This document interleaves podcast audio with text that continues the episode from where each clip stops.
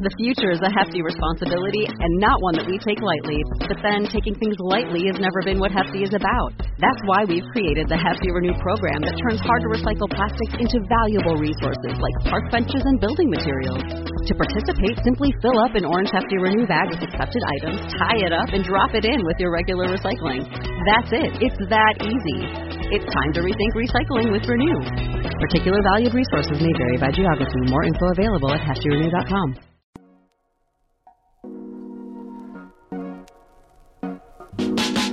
It's Wednesday, May the 4th, 2022. I'm Jackson Bird. Today, did Margaret Thatcher play a role in the origins of Star Wars Day? Plus, why human hibernation for long distance space travel might not actually be worth it. And a redone Bob Dylan recording on an all new analog medium coming this Friday. Here's some cool stuff for your ride home.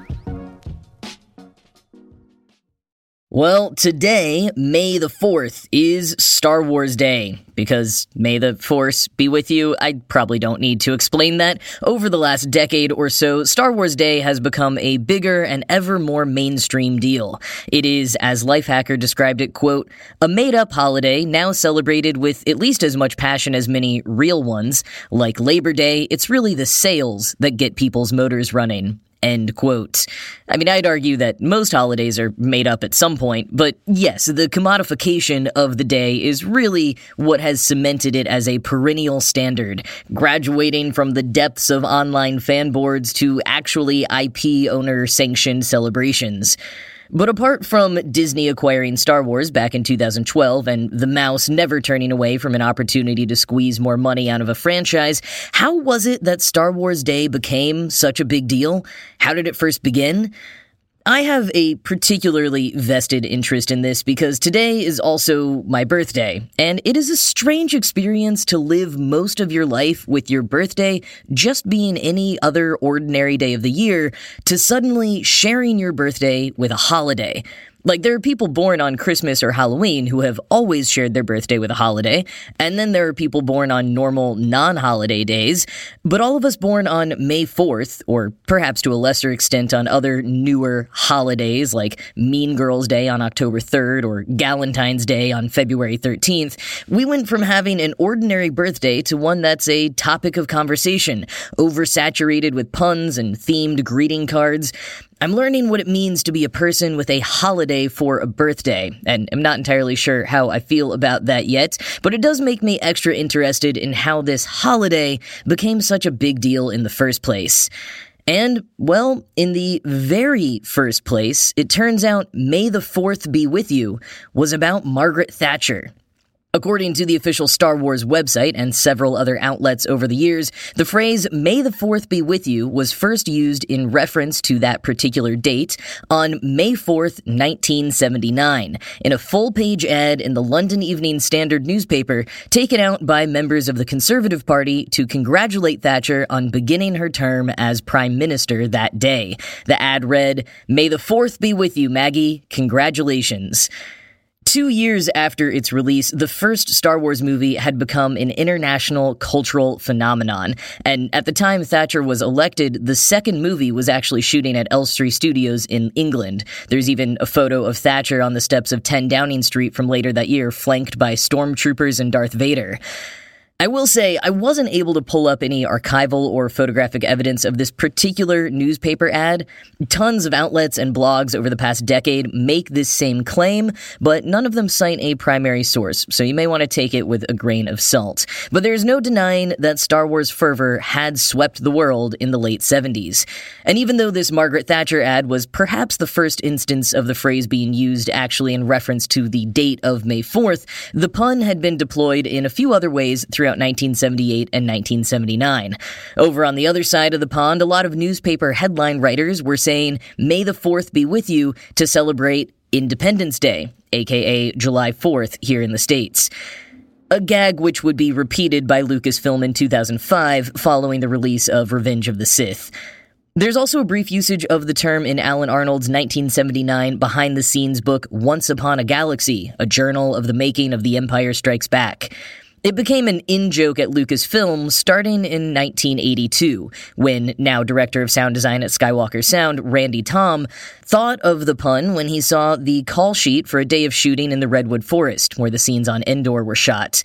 Tom told the joke to others on set and ended up writing annual messages to the company in subsequent years with the heading, May the 4th be with you. Now, being that it's not all that original of a joke, I'm sure there were tons of people over the years in our pre World Wide Web days who thought that they came up with the joke themselves. I'm sure it circulated among friend groups and fanzines and later on blogs and forums. But we don't start getting still preserved documented evidence for it again until the early 2000s.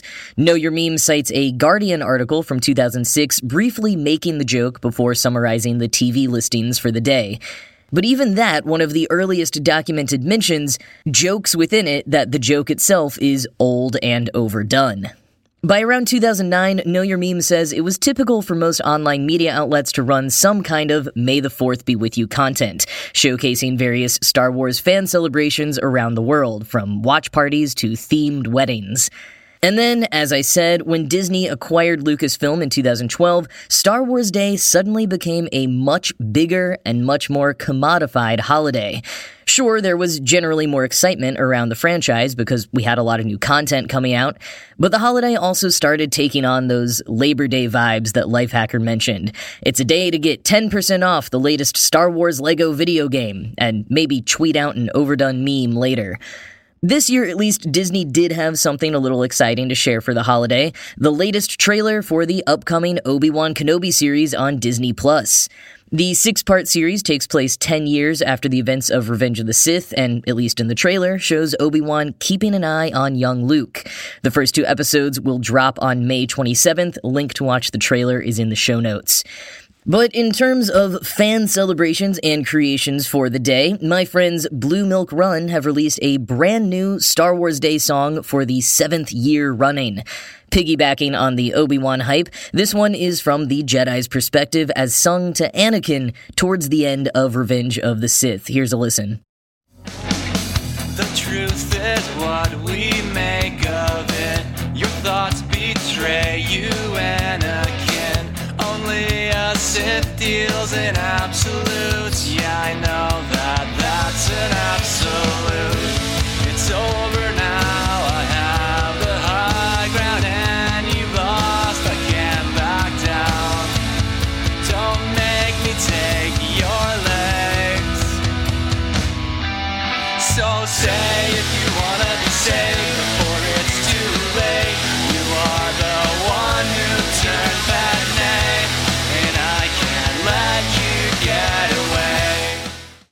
Link to listen and buy that whole track, as well as any of Blue Milk Run's other albums, is in the show notes.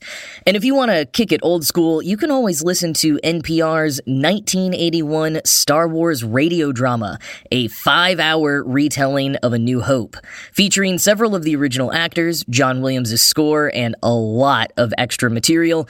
George Lucas actually sold the radio rights for this to NPR for just $1. Sci fi novelist Brian Daley wrote the extra material, including an extended Death Star scene with Princess Leia being interrogated by Darth Vader. Now, officially, this hasn't been commercially released since an MP3 collector's edition in 2013, but there are several versions on YouTube, one of the best of which I'll link to in the show notes. You know, who knows how long Star Wars Day will last as a pseudo holiday? Only as long as Disney keeps pumping out new material? Until low effort clickbait articles are finally purged from our online experience, if that day ever comes? Or will the fans keep it alive in some form or fashion for decades to come? For however long it lasts, may the 4th be with you.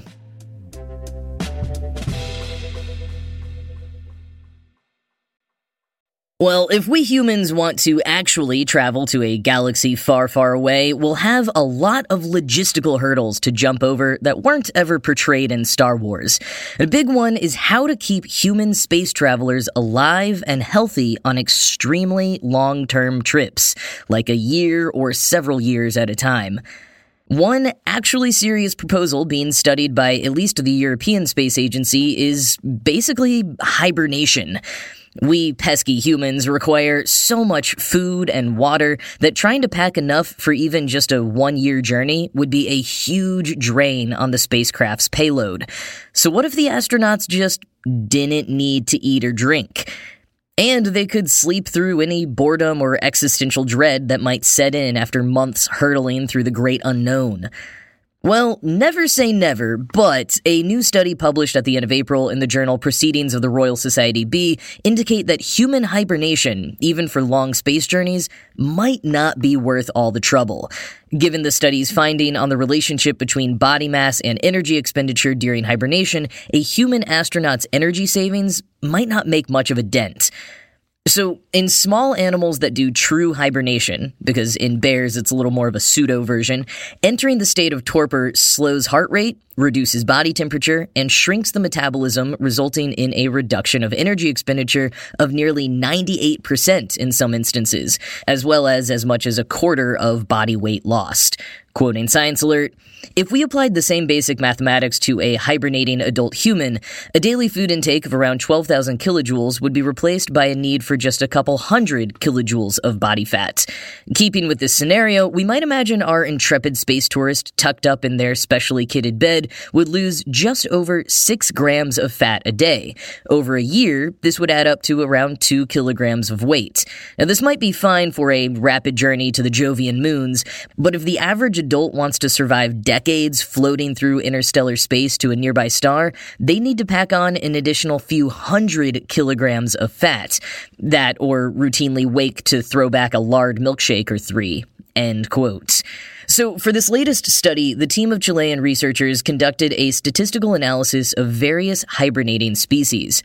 Quoting again, from this, they concluded the daily energy expenditure of hibernating animals scales in a fairly balanced way. So, a gram of tissue from a tiny mammal, like the 25 gram leaf eared bat, consumes as much energy as a gram of tissue from an 820 gram hibernating ground squirrel.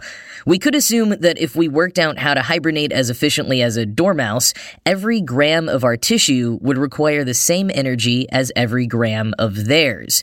It's a different story when mammals are active, however. The scaling of the relationship between active metabolism and mass produces a slightly different graph that reveals a point at which hibernating doesn't really save a great deal of energy for bigger beasts.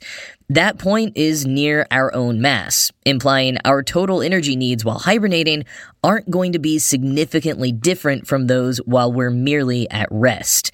End quote. But the ESA emphasizes in a post earlier this year that some kind of hybrid hibernation, like bears do, even one that just reduces the metabolic rate of the astronauts by 25%, could dramatically cut down on the amount of food and supplies they'd have to pack along with them.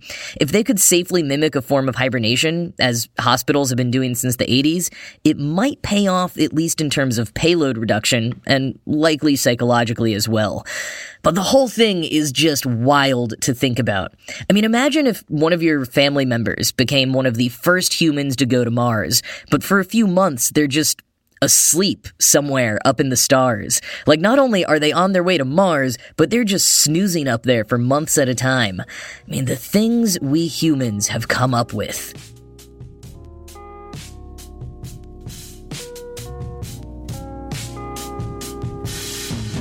Well, one more space thing before I leave you today. Mark your calendars for May 12th, or make sure to tune in here, because the Event Horizon Telescope collaboration is set to make a big announcement that day about some Milky Way discovery.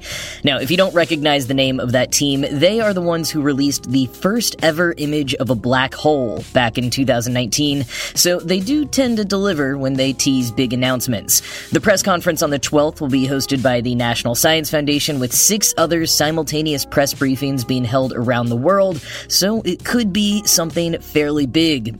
Or not. Always best not to get your hopes up too much on these sorts of things. In other news, on Friday, Bob Dylan is releasing a new recording of his hit 1965 song Subterranean Homesick Blues.